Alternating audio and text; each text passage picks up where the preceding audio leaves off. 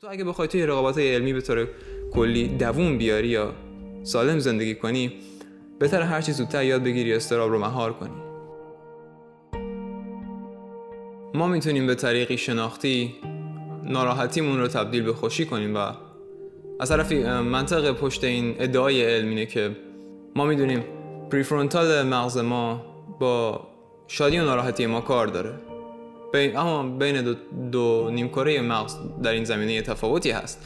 چیزی که دیده شده اینه که نیم prefrontal سمت چپ بیشتر در ارتباط با احساس خوشیه و prefrontal سمت راست غالبا در ارتباط با احساسات مرتبط با ناراحتیه. و خب قشر prefrontal مغز عامل این قدرت استدلال و فرایندهای شناختی پیچیده مغز ماست. به همین علت این خیلی جالبه که ما می‌تونیم آگاهانه با تفکراتمون روی خوشحالی یا ناراحتی خودمون تاثیر بذاریم. برای همین هم هست که تو می‌بینی از فرهنگا و لیترچر قدیمی در بین مردم چین باستان و هندوها این تفکر بوده که خوشحال بودن یه هنره و فرد می‌تونه یادش بگیره. و این فوق العاده جالبه از هر منظری که بهش نگاه کنیم. و حتی چنین قانونی هم در رابطه با استراب وجود داره. فرد می‌تونه حتی استرابش هم به فرایندی شناختی کاهش بده. و علت علمی پشتش هم اینه که ventromedial prefrontal cortex مغز ما می‌تونه عملکرد آمیگدال رو مهار کنه.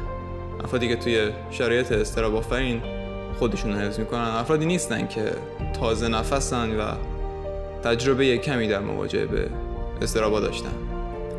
که غالبا این افراد افرادی که غالبا اضطراب زیادی رو در طول زندگیشون تجربه کردن. بنابراین فرد در نتیجه مواجهه زیاد با شرایط اضطراب آفرین تدریجا مهارتش برای کاهش شدت اضطراب بیشتر میشه. و دونستن این مهمه چون می‌بینی جمعیت دانش آموز و دانشجو دائما درگیر استرابن برای هر امتحان. اگه اگه این بخواد برای طولانی مدت ادامه پیدا کنه بدن فرد از بین می‌بره. من, من با دانش آموزایی صحبت می‌کردم که می‌گفتن شب قبل آزمون شدیدا استراب می‌گیرم و سعی می‌کردم من سعی می‌کردم ازشون بخوام دقیقا افکارشون رو موقع استراب برام تعریف کنم و خب می‌دونی تو این کار رو برای این انجام میدی که فرد خودش به ریشه استرابش آگاه بشه. وگرنه تو از, از دید تو علت استراب استراب این فرد کاملا آشکاره. یه یه شرایط مبهم. و اینکه فرد دوست داره بهترین عمل کرد رو در اون شرایط اجرا کنه. و در نتیجه بدن فرد به طور فیزیولوژیک استراب رو تجربه می‌کنه به خاطر اینکه تو نمی‌دونی یک شرایط مبهم می‌تونه به چه من... به چه سمتایی بره. و من می‌دیدم مشاورایی بودن که می‌گفتن به بچه هاشون که سعی کن زیاد درس بخونی که قبل امتحان مضطرب نشی. و این یه تجویز احمقانه است. هرچند هرچند ممکنه برای بعضی شرایط جواب بده ولی تو نباید فرد رو فقط برای بعضی شرایط مجهز به راه کار کنی. اگه فرد نتونست برای آزمونی به علت حالا مشکلات به آمادگی کافی برسه اون موقع چی کار کنه؟ اگه منبع یا آزمونی بارها گسترده تر از بازه زمانی باشه که فرد داره تا اون رو جمع کنه اون موقع چی کار کنه؟ فرد اون موقع باید تو می‌بینی که اغلب افرادی که اینطور عمل می‌کنن توی این مواقع خیلی راحت توی آزمون شرکت نمی‌کنن. و خب اگه با یه دید گسترده از نظر مقیاس زمانی نگاه کنیم حقیقت اینه که تو قرار نیست برای همه آزمون های زندگی کاملا آماده باشی. بنابراین نظرت چیه که هیچ کدومشون رو شرکت نکنی؟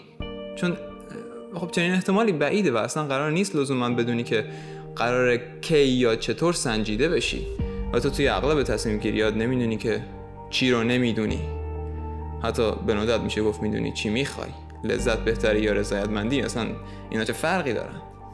و اگه یکی از گزینه‌ها الان خوبه آیا در طولانی مدت همچنان گزینه بهتر میمونه؟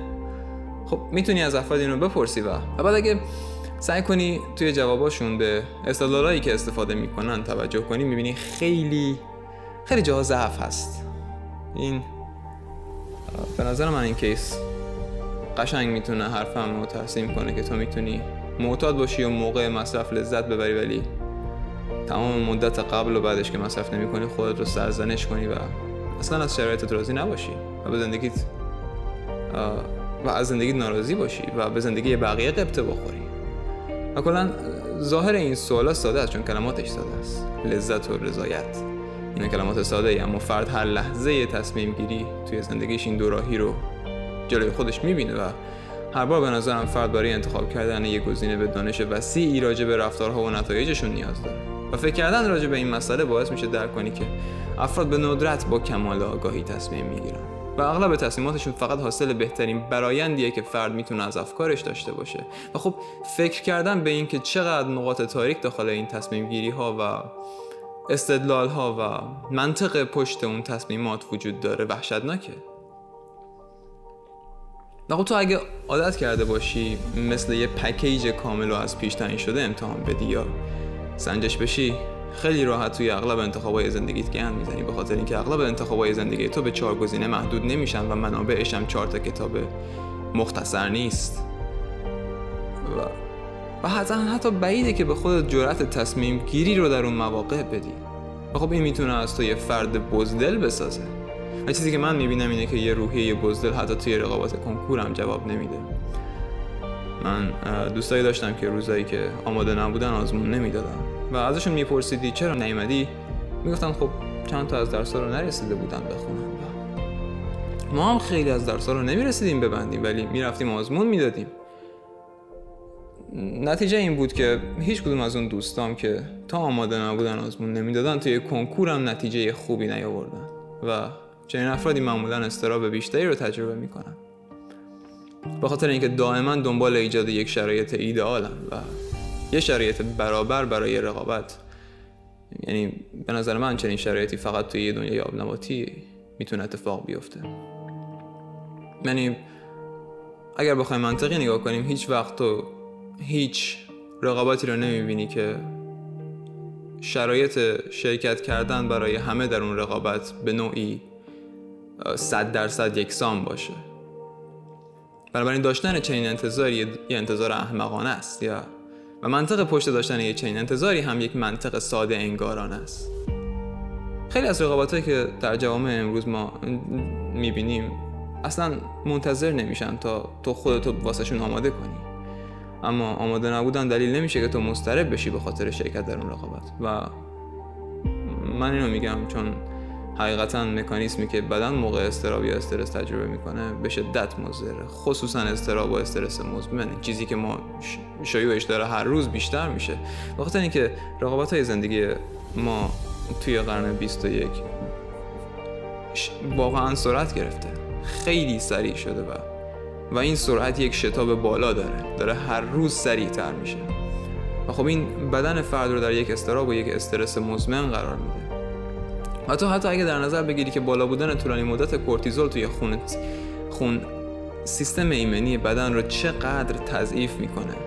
حتی روی عمل کرده مغزم تاثیر منفی داره و و تو اگه اینا رو در نظر بگیری خیلی یک محاسبه ساده کافیه تا درک کنی.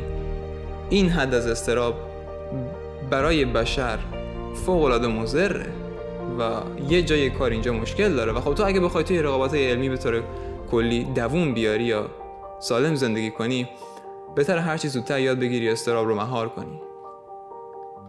یکی از اولین روش های شناختی که من خودم به کار می بردم تا استرابمو کاهش بدم فکر کردم به این بود که شرایط همیشه برای همه ایدئال نیست و تو می‌تونی انتظار رقابت در بدترین شرایط رو داشته باشی و برای اون آماده بشی. در این صورت ضعیفترین عمل کرده تو همچنان می‌تونه نتیجه ای بده که از بهترین عمل کرده رقابات بهتر باشه. و به نظرم این یه تفکر منطقیه. یعنی واسه من که جواب میده.